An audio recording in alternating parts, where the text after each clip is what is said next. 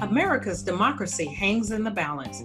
While you're tuned into politics, Greer McVay, host of the Capital G podcast, will help you make sense of the news of the day and, more importantly, understand how what goes on in our nation's capital is important to you and your family. Greer shares insights and opinions in the lead up to the election and then will help guide you through the mm. anticipated aftermath and into the next administration. That's politics with a capital G.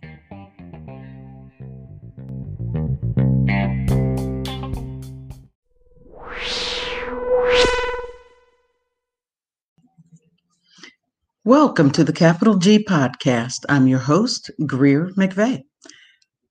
We have had a spectacularly busy, crazy, and historic week in uh, national politics that uh, began with the impeachment trial of a president. Let me rephrase that the second impeachment trial of a president that ended in a not guilty with a not guilty verdict, but that sparked a civil war anew. Well, the civil war has been brewing, but it's they're like a civil war within a civil war. And then uh, uh, you know, it's like okay, let's let's get back to business meanwhile, the Republican Party is in complete disarray. The nation's all over the place. But fortunately, our current president, Joe Biden, is just plugging away, doing what he's got to do. Um, I actually have a couple of thoughts on that, but you know, we'll get to that in just a minute. First, let's take a look at today's big numbers. Uh, 600 million. That's a real big number. 600 million.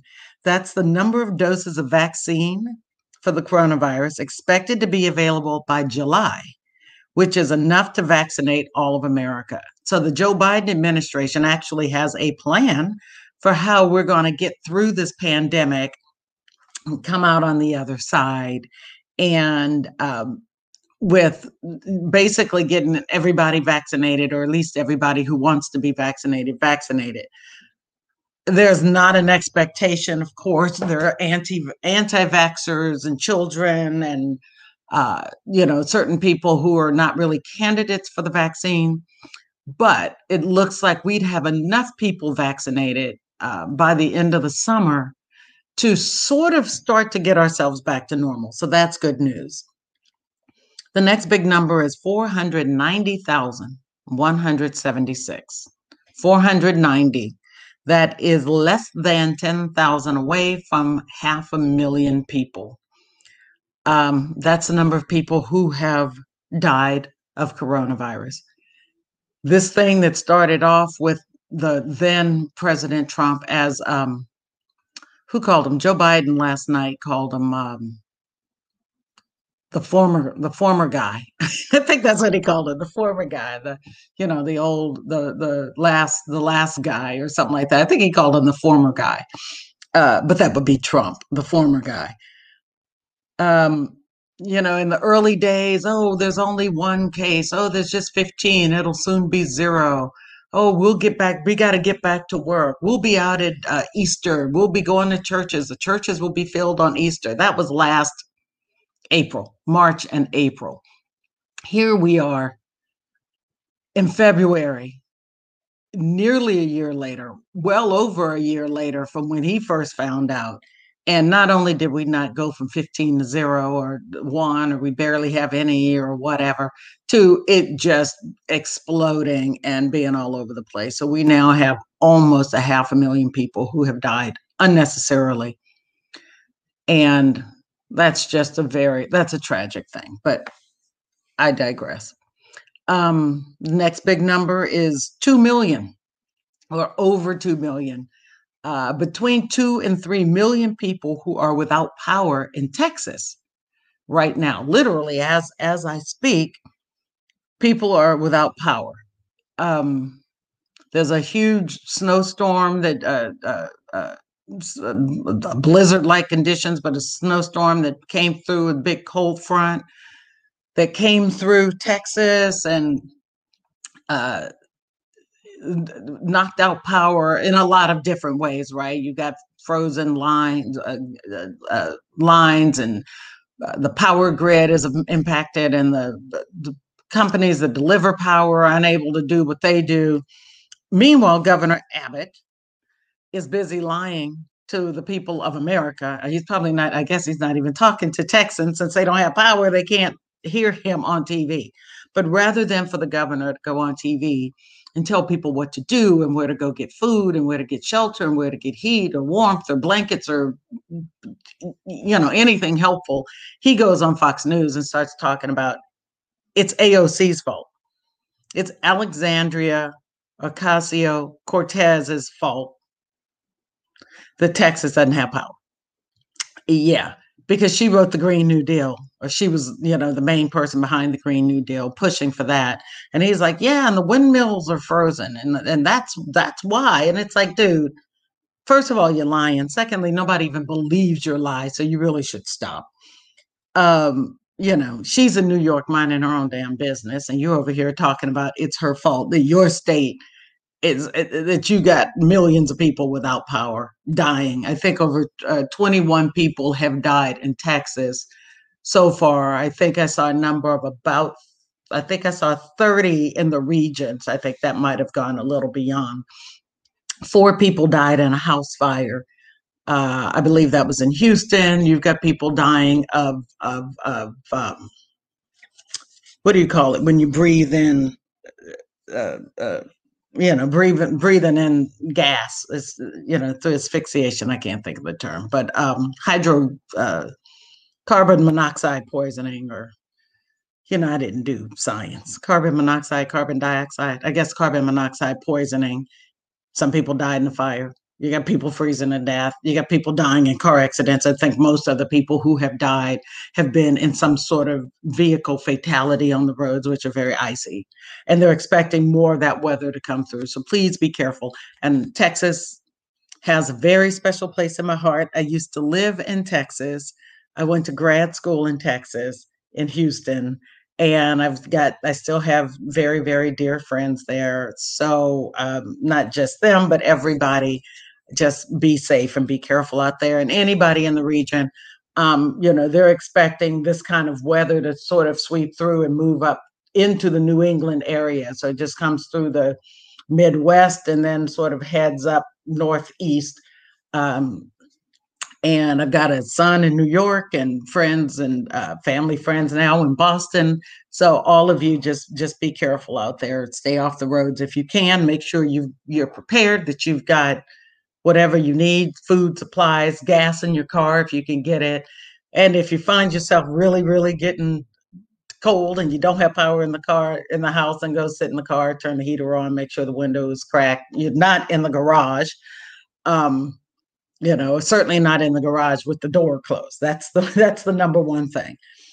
Um, and then the last big number let me let me just one last thing on on this texas thing. Um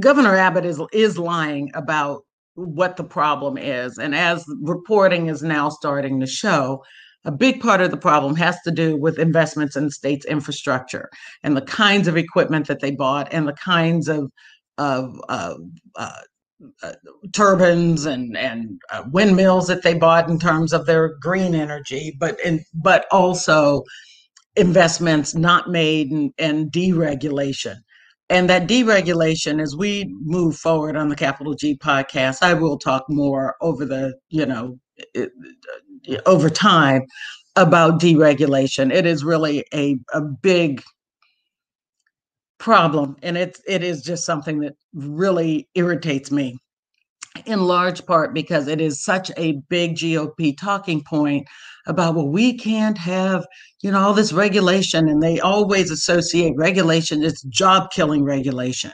And it's, you know, it's choking the economy and this crippling regulation and businesses can't operate because of the regulation. Well, what regulation gets you is um, you know equipment that has to be de-iced or that has to be maintained or that there's some sort of standard that when the you know when times are great on a beautiful sunny day yeah maybe it doesn't matter that you you know don't have the right equipment or it hasn't been maintained or it hasn't been serviced it matters though when you have an, an incident and whether that incident is a fire, a flood, a, a thunderstorm, or blizzard, or ice storm, or whatever, whatever it may be. Um, you know, putting water in, dumping water in waterways, lakes, rivers, streams that goes down downstream into the taps of the water faucets of families, usually lower income uh, minority families. They tend to be the ones that are most impacted. So regulation now, just regulation for no good reason is a different issue.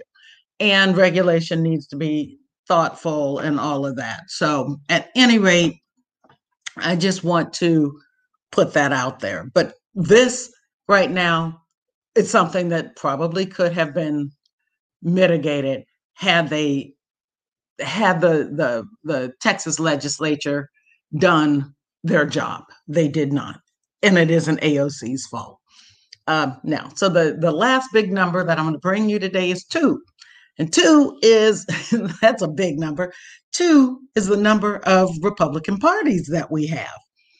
There is now a you know what I'm calling a civil war, but certainly a battle for control of the Republican Party, and it isn't pretty. So uh, we're going to have to over the next couple of years, right, between now and the midterms, this probably will play itself out and it's just going to be interesting to watch. And I'll, I'll get back to that in a minute. First, I want to talk about Joe Biden. President President Biden has been busy. You know, while there's been a, a, a, a impeachment trial and there's all this infighting on the Republican Party and and uh, you know things going on in the country joe biden put his head down he went to work he and kamala harris vice president kamala harris were like you know what? We got stuff to do. We're not commenting on that. We're not getting involved in all those you know washington dc political shenanigans.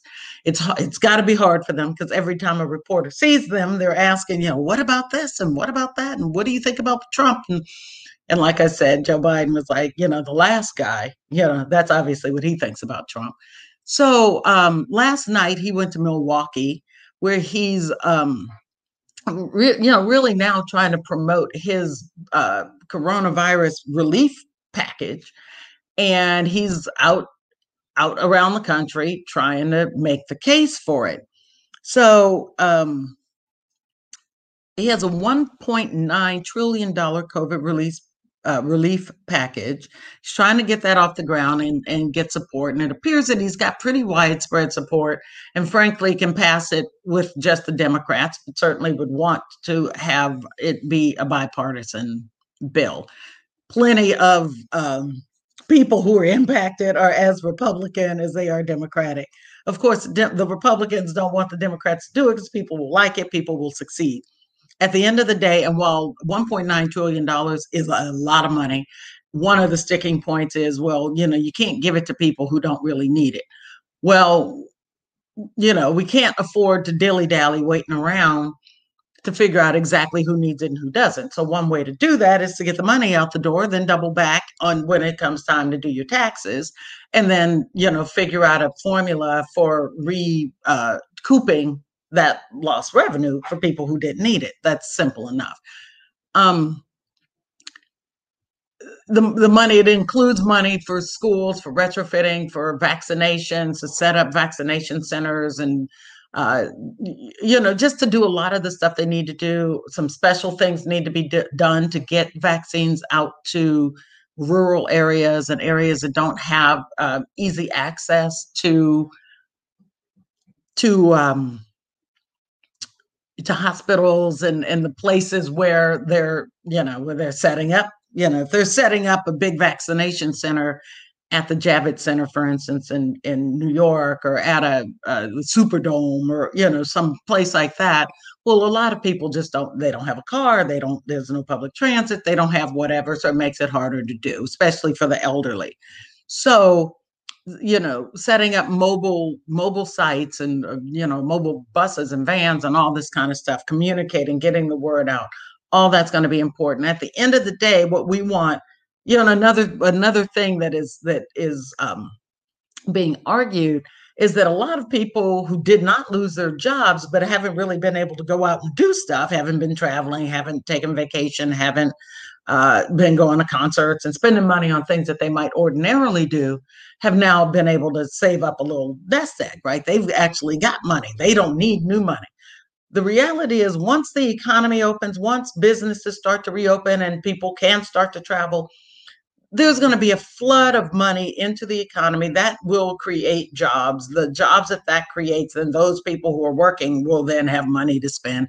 That's how you get the economy the economy going. And but Biden is really trying to, you know, as they say, go big or go home. So the more money we get out the door, we get out there as at while we're simultaneously doing all the vaccinations, getting people um, you know, helping to slow down the spread of the virus, even with the, the variants, the UK and the African variants, we eventually will get to that that middle ground, right? We're we're not getting the new cases, the death rate, all of those numbers already coming down, but we're doing that while we're building up the economy and getting businesses back open, getting schools back open. So it looks like, you know, there's light at the end of the tunnel, and maybe we're on track to be sort of back to something that looks sort of normal by September, by next school year, um, you know, by the end of the summer and into the next school year. And maybe by next holiday season, we could actually have Christmas or Thanksgiving with family in person. So that's that's where we are um, with that. And again, Joe Biden is working on that. He's working on a uh, uh, immigration reform right? That's just something that is always on the on the back burner and you know it's just an ongoing thing but he's actually trying to come up with solutions for that. Um, he's trying to come up well we got to get the education secretary in place in part so we can get schools back reopened. He's trying to get schools reopened um, he said within 100 days uh, k through 8 grade K through eight schools would be mostly reopened within 100 days. So that's another couple of months, um, you know, which is sort of the end of the school year. So I'm not, you know, whatever. But that said, if they're sort of open by the end of the school year or and or into the summer, then they should really have every, you know, be firing on all cylinders by September, by the next school year. I, for one, am happy since I have a kid in school and I just, he's in school, they have in person school, but none of the activities are, you know, what I send him away for to college to get, other than the academic part. Yay, yay. But it's like, no, what about all the other enrichment activities and clubs and social things? There's there's a lot going on. So anyway, so that's Joe. Joe's doing his thing. Joe's moving forward. He's got multiple things. The um, you know, the climate environmental stuff. He's got the immigration stuff. He's got the healthcare uh, stuff. He's got the education stuff. All these areas that were just failing.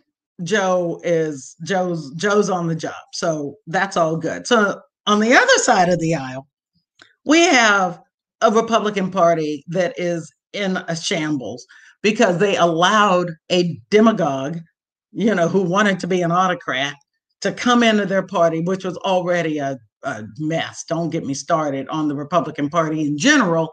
But, you know, for the most part, they were somewhat predictable and they sort of adhered to norms and rules and decorum and diplomacy and those kinds of things. They believed in, um, you know, the United States' position as a global leader and our you know our role in the UN and our role in NATO and our role in uh, a global economy and all that, then Trump came in with his, you know, it's uh, America, what he called America first, which was like America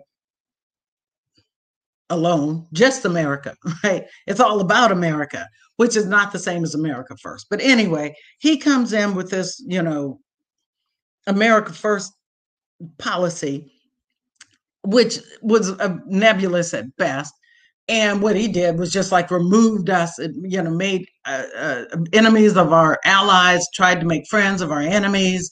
Our enemies are still our enemies. They've been messing with us, China, Russia, especially Russia, but China, Russia, uh, Saudi Arabia, you know, all these places around the world, um, uh, Syria, you know, there are things whether they're messing with us personally or with those countries in the region that we're out allied with. It's just been a mess. We're all over the place. So, anyway, so you now have though the Trump Republican Party, and then the tradition, uh, what I would call the traditional Re- Republican Party, right? Which is Trump as the leader of one and sort of Mitch McConnell and maybe Mitch uh, Mitt Romney uh, leading the other. And you know, and of course, nobody likes Mitt.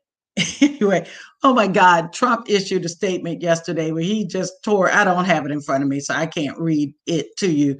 I'll find it and talk about it in the next episode or post it on the website, uh, the Capital G podcast website and the Capital G Podcast Facebook page. But um, Mitch uh, Trump is like, you know, Mitch is a dour old hack. I love that he called him a hack. He's like, he doesn't know what he's talking about. And if the Republicans follow Mitch McConnell, they will never win again. And meanwhile, you got, you know, the Trump, for whatever reason, that these Republicans are up underneath uh, uh, Donald Trump, the Lindsey Grahams and and uh, Jim Jordan and those people, they're like, oh no, we're Trump all the way. It's the craziest thing. So last week we had an impeachment trial. So the uh, the House of Representatives impeached Trump on January 13th, and then when it was time to deliver the article of impeachment, once he was impeached, the trial happens in the Senate. So they were like, okay, well, we've got to d- deliver that paperwork right? This conviction this uh not a conviction but this indictment to the senate where they're going to hold a trial. Well mitch mcconnell is like well we're on recess. We're not going to receive it. So it had to wait till mitch reconvened and he refused to reconvene early. So by the time mitch mcconnell reconvened the senate Joe Biden was president. I, I think he did it on the 19th. And obviously, you're not going to have a trial in a half a day, right? I mean, that just can't happen. It would have been hard enough to have a trial in the week, you know, because you've got to give both sides time to prepare.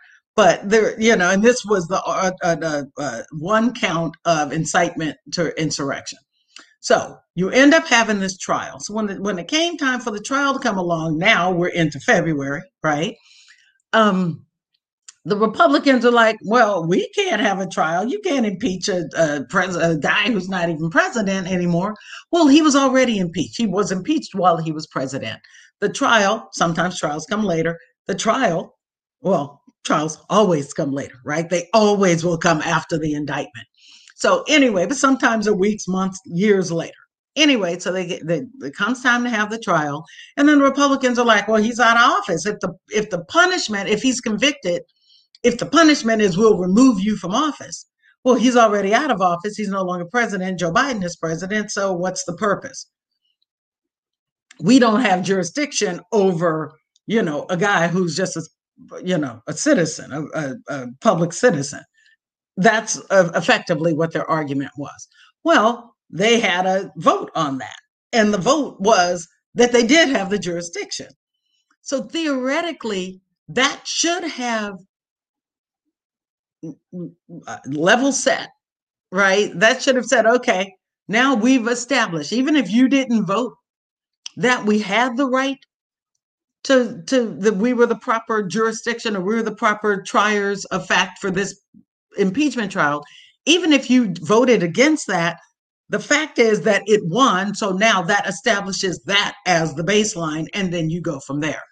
Well, the the the House uh, impeachment managers came over, led by Jamie Raskin. They did this amazing presentation with the facts and figures and video and examples and tweets and stories and articles and people and all this stuff that they brought. And they're like, here's our case. And they lay out the case. Trump's defense attorneys are like, eh, you know, they didn't do anything. Oh my God, they failed so miserably. Well, nobody in the world, other than, you know, maybe, I don't know, the Fox News world, nobody thought they failed miserably.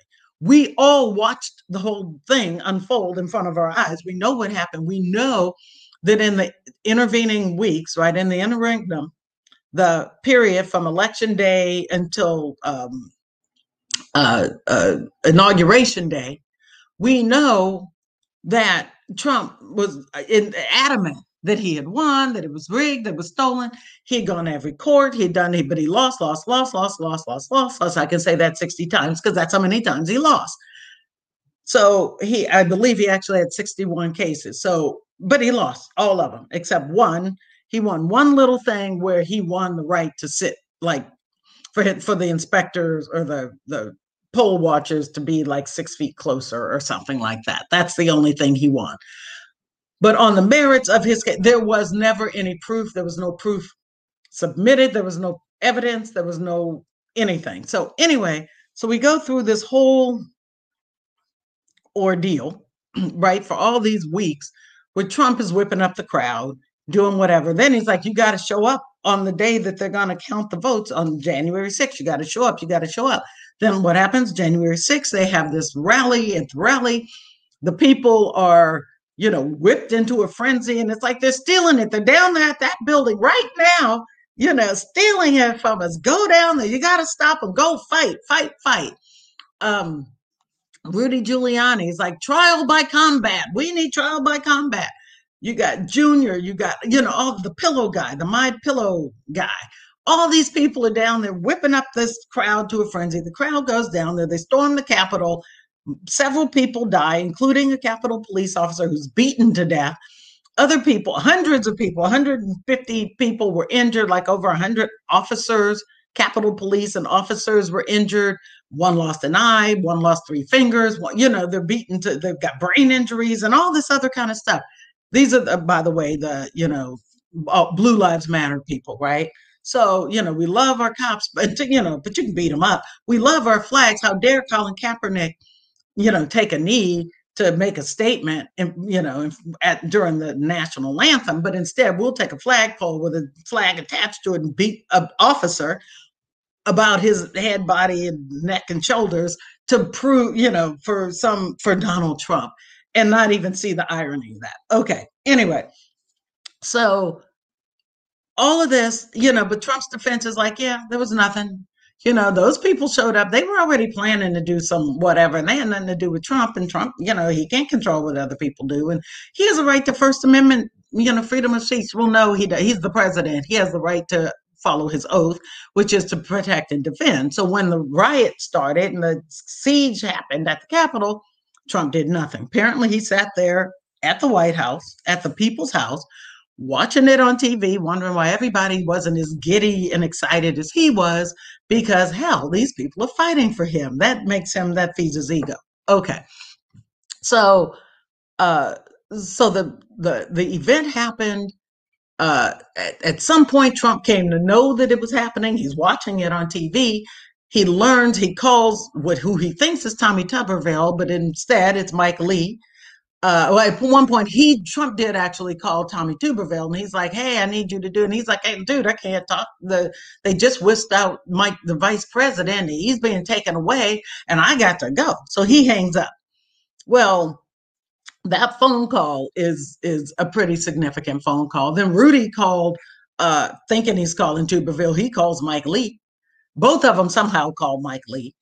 Uh, Trump at some point, I guess, called Tuberville as well. They think they're calling Tuberville. Why they've got Mike Lee's phone number associated with Tuberville is a whole other story. Mike Lee's from Utah. Tuberville is from what Alabama. Presumably they have different area codes because he's called they're calling cell phones. It's not like you're calling the offices. I don't imagine Mike Lee has a whatever Alabama's area code is. Anyway, so they they, they do all of this and uh, and at the end of the day, um, you know, that phone call got introduced in the evidence because they're like, you know, well, Trump didn't care. Not only is did he encourage it leading up to it, but while it was happening, he didn't call in the National Guard. He didn't do anything to stop it. And then he tweets out that Mike Pence is a coward and didn't do what we needed him to do after he knew that Mike Pence was under attack and under siege. You got people running around talking about hang Mike Pence, hang Mike Pence. They've erected a gallows outside to hang him, presumably. They've got zip ties and stuff, the, these marauders, because they're going to um, because they're going to um, what was what what was I going to say? They got because they're going to take these people, they're going to kidnap them, take them into custody, and do whatever it is that they needed to do. So that was all a, uh, you know, it was just the whole thing was a mess, right? Meanwhile, at the end of the day, down party lines, Republicans are like, yeah, you know, we we voted to to acquit because well, it wasn't a, along party lines, but 43 it was 43 to 57. So 43 Republicans are like yeah, you know, we don't have jurisdiction. Well, we established you had jurisdiction back, you know, a month ago, you know, at the beginning, not a month ago, but at the beginning of the trial. That was the first thing that they established was that they did have jurisdiction. Um, uh, so at the end of the day, these people, um, had this this this whole uh, uh, you know ability to hide behind some you know process thing. They hid behind it, and when all was said and done, when all was said and done, nothing. You know, Trump got to walk.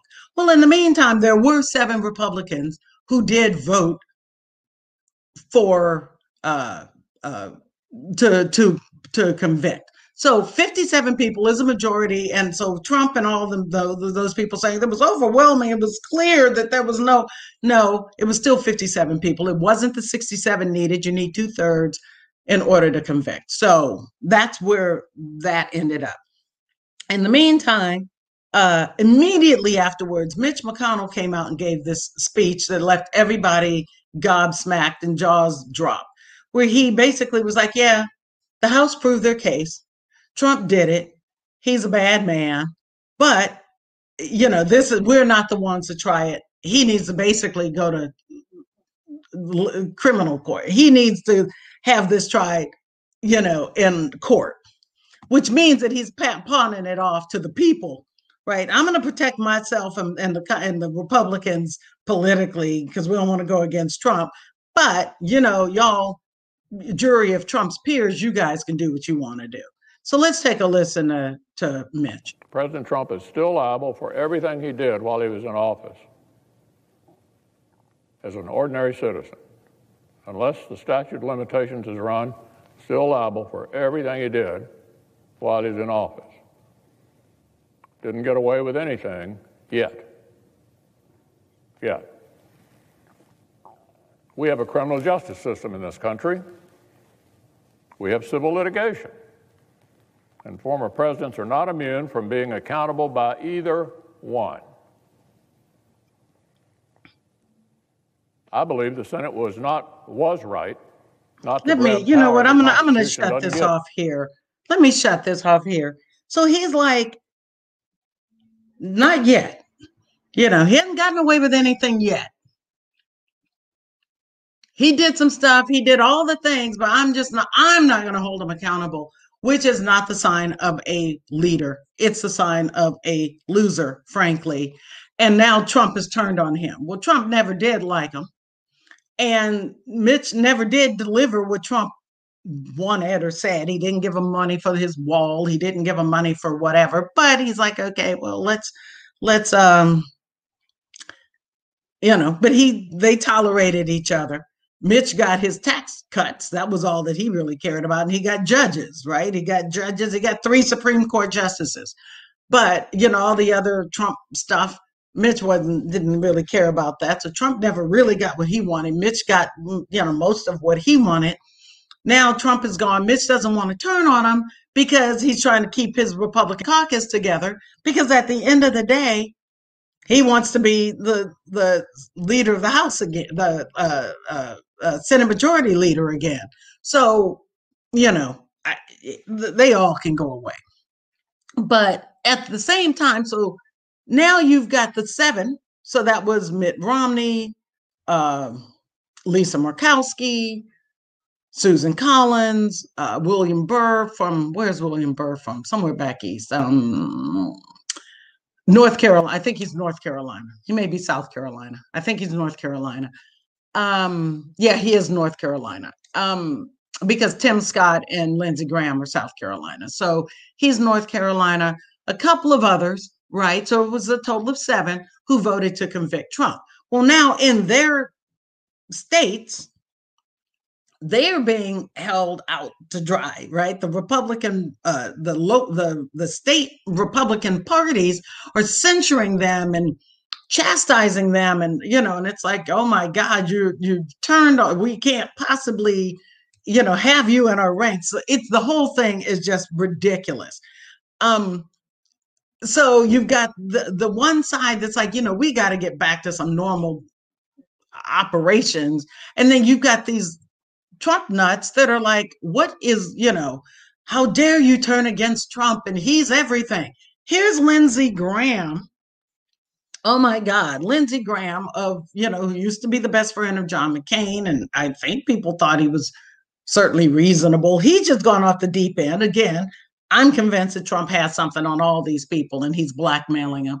But even so, it's like, then leave, leave, just quit. Then you don't have to be blackmailed anymore but maybe they can't get another job. We'll get to that in a minute. But here's Lindsey Graham talking about how the Republican Party can't exist without Donald Trump. They'll never win again. I thought the impeachment trial was not only unconstitutional, I condemn what happened on January the 6th, but the process they used to impeach this president was an affront to rule of law. He's the first president to ever impeached, be impeached without a lawyer, without a witness, without ability to confront the, those against him, and the trial record was a complete joke, hearsay upon hearsay, and we've opened Pandora's box to future presidents. And if you use this model, I don't know how Kamala Harris doesn't get impeached if the Republicans take over the House because she actually bailed out rioters and one of the rioters went back to the streets and broke somebody's head open.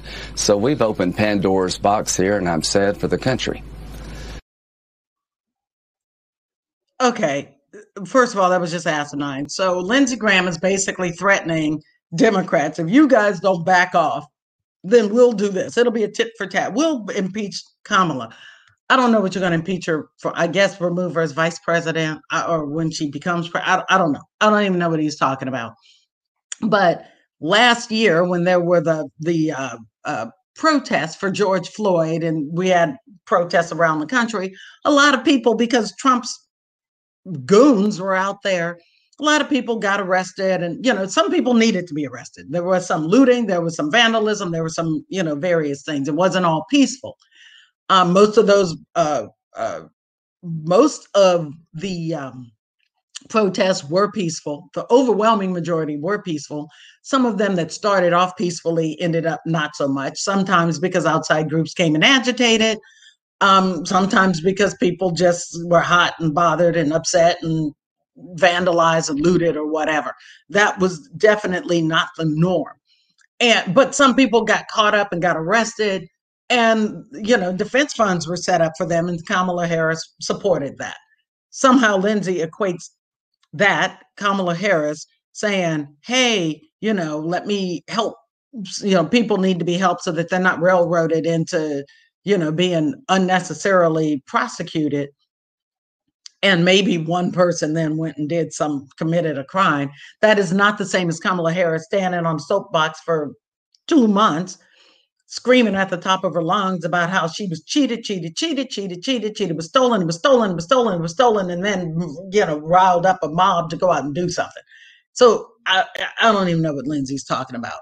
But that, oh my God, and Trump, and he's the future of our party. And without Trump, you know, you know, we need to, then Mitch McConnell, everybody, you know, you guys got to get on the right side. You got to get on Trump's side because he's where the party is. that's a pretty, you know, that's pretty significant. That's how Lindsey feels. That's what he's been saying over the last few days. And that tension is going to drive is going to drive Republican politics certainly for the next couple of years. Um, to that though, Nancy Pelosi, I gotta love her. Uh, everybody doesn't, obviously, but Nancy Pelosi was like, "What? Oh, why do leave if you know the the the country, the Constitution, the um, what do you call it? The the Constitution and the the um, democracy itself has to be more important than anybody's one job. It's like go get another job. It's like, dude, what is this like the only thing? Is this the only thing you can do? Let's listen to Nancy. Reminds me that when we recruit candidates to run for office or we see them self recruiting, we always say, and they'll say, well, I could be the president of my university or I could be the head of my hospital department or this or that. And so I have to think about whether I run for Congress. We always say, we don't want anybody without options. That's why we're uh, looking to you to run because you have options. That shouldn't be a reason for you not to run. But what we saw in that Senate today was a cowardly group of Republicans who apparently have no options uh, because they were afraid to defend their job, respect the institution in which they served. Imagine that it would be vandalized in so many bad ways that I won't even go into here, and that they would not respect their institute. That the president of the Senate, Mike Pence, hang Mike Pence, was the chant and they just dismissed that. Why? Because maybe they can't get another job. What is so important about any one of us? What is so important about the political survival of any one of us that is more important than our Constitution that we take an oath to protect and defend? That really is the question of the day of the week, of the year, of the century. That you know, and a lot of a lot of Congress people have they're like, I'm not going to run again. I can't be effective in this. They don't want to be caught up. It's like I'm a conservative. I believe in these conservative principles, but this is a, a, a bridge too far. Some of them are like, you know what, though, I got to stay in it because I want to stay to fight. But it's like, but you're not fighting if you keep voting in lockstep with your party. So Adam Kinzinger, um, Mitt Mitt Romney, Susan Murkowski, again, those those people, they have sort of you know taken a stand, especially Adam Kinzinger, but they've taken a stand and they're like, okay, this is what I'm gonna, you know, I'm gonna stand my ground. Um, so then the question becomes, will they be there to pick up the pieces of the Republican Party once you know, once the um, once the fever breaks, right, and people, you know, Trump loses favor, just like Sarah Palin, right? She used to be so popular, and nobody ever hears about her. Maybe that'll be Trump in another year or whatever, or maybe he'll be in prison.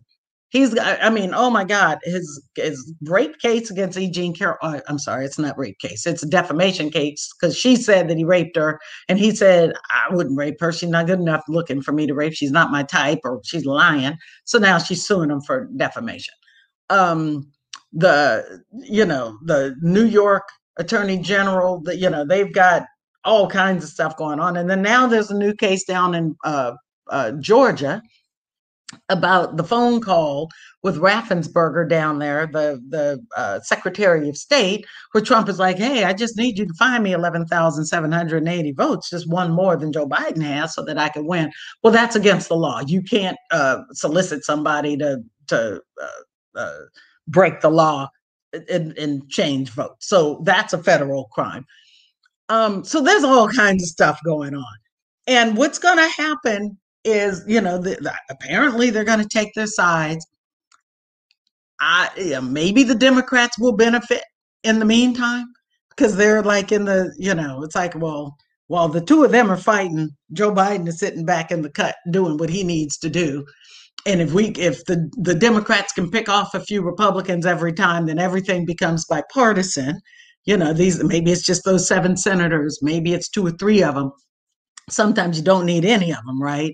Um, if Joe can get this 1.9 trillion dollar package over the over the finish line or something that looks like that, not the 400 million or whatever they were offering in in uh, uh, as an alternative, you know that'll go a long way. But they don't want Joe to win. If America, if Joe wins and America wins, then they will really never get elected because people are like, well, we really don't need that. And this was really a better way. And the Democrats just govern better. So we'll look to see how that goes. In the meantime, I just want to point out one other thing as I start to wrap up. Um, an article came out over the weekend uh, in Politico magazine called Nikki Haley's Time for Choosing. And it was a really interesting article. I encourage you to read it. And, and it, it sort of it goes to this civil war, right? Nikki Haley um, was formerly the governor of South Carolina and she North Carolina, South Carolina. Again, I get the Carolinas mixed up. I believe it was South Carolina. She was the governor of South Carolina. Um, she was the one when they had that mass shooting the at the church, uh, the Dylann Roof shooting at the church. That you know, she finally was like, you know what, we're going to take down the Confederate flag that's hanging at the state house. So she gets a lot of credit for that because that obviously is seen as something that's empathetic toward communities of color. Um, it was obviously long overdue, but she's the one who did it. She is um, Indian American, in a, a, a, Indian American. Um, her family are Sikhs, right? So she's she's diverse. She's a woman, and she's got diversity. She's a woman of color. Um, so now there's a there's a question. You know, everybody suspects she's going to run you know, well, she's going to she's going to run for president. But she did go to work for Trump. She left uh, uh, North Carolina or South Carolina, and she was the UN ambassador under Trump. And she did that for you know a couple of years, two or three years or something. And she left relatively unscathed right? She left. She wasn't totally smeared. She seemed like she would stand up to him, like she was still strong. She didn't go down that road. And she's like, you know, I can talk to Trump. I can deal with him. I'm, I'm pretty straightforward, blah, blah, blah. Anyway, so now, though, she came out after the January 6th riot. And she was like, you know what? Trump was wrong. Trump was bad. Trump was this, that, and the other. She didn't go full bore. She didn't do like Mitch McConnell, but she was like, you know, we've got to get back to whatever. So now the question is, you know, she's sort of a political chameleon, right? She looks to see which way the wind is blowing and she'll do, and she's got good political instincts. And she's, like I said, she's a woman. She's got a lot of things going for her. Um, at least on paper, Republicans, you know, it's like, oh, now we need a woman, right? Because they figure any woman can, you know, oh, you have estrogen then you could, you know, be the first woman president. So whether uh, Nikki Haley or or uh, uh, you know Ivanka Trump, you know, they resurrect uh, uh, uh, Sarah Palin. You know, they just think that you know anybody is Hillary Clinton, right? You can compete. Sarah Palin and Hillary Clinton aren't they the same? No, they're not the same. Um, anyway, but this article was a really interesting look at one at Nikki Haley, like her how she came to be, how she uses her power, but also what's wrong with her and what's wrong with politics. It was just, I encourage you to, to take a listen. But the question sort of is, will she, as the leader, right? Maybe her, maybe Mitt. You know, Mitt already had a, a nomination, so I don't know if they would go there again but Nikki Haley is the person that I presume the establishment Republicans will start to rally around as their next, as their standard bearer, as the person to to put out there, and presumably it would be her against Sarah, uh, uh, Kamala Harris in 2024. All the uh, Ted Cruz and Marco Rubio and you know those guys they want to run too, right? Josh Hawley, those guys, they want to run for president too. That is what they're gearing up for. So, again, watching all these dynamics, all these different relationships, it'll be interesting to see where it all leads us um, as we watch the politics in Washington, D.C. So, I'm going to leave you uh, today with a, one final thing um, in terms of like who might be down the line. I, I I don't think I grabbed the clip, but Lindsey Graham was, you know, Laura Laura uh, because uh, William uh, not William Barr Burr Burr B U R B U R R from South Carolina voted against Trump. Lindsey is like, you know what? Burr just really messed up, you know.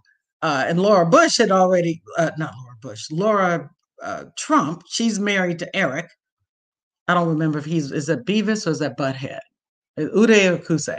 So anyway, uh, Eric Trump wife who's been working, you know, doing Trump TV and Trump stuff for these whole four years or five years, if you include the campaign trail, who apparently Trump doesn't even know who she is, didn't know who she was. Um, but anyway, since she's doing stuff for Trump, he I guess now knows who she is.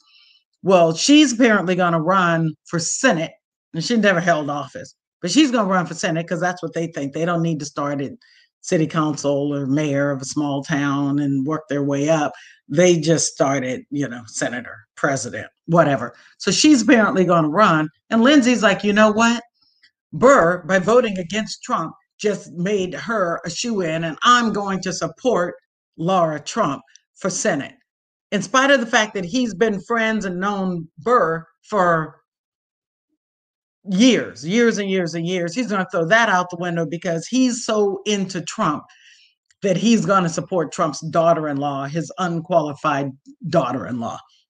So that's where we are. I'm here for it. I'm going to pop the popcorn and we'll be reporting back on it. But for now, thank you for listening. Uh, I hope you have a beautiful day. Uh, if you like what you heard, I please encourage you to share it and comment or leave a message um, on your favorite platform, wherever you listen, whether it's you know Apple or Spotify or Anchor.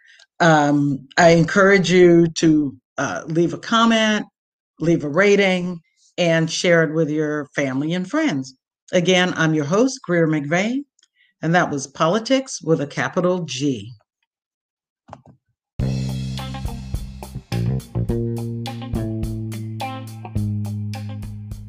Thank you for listening to today's episode of Capital G. As always, you can find show and host information at capitalgpodcast.com and even more information and commentary on the Capital G blog, which you can also access through capitalgpodcast.com. If you liked what you heard, please share the show with your friends and subscribe, rate, and review on your favorite podcast platform.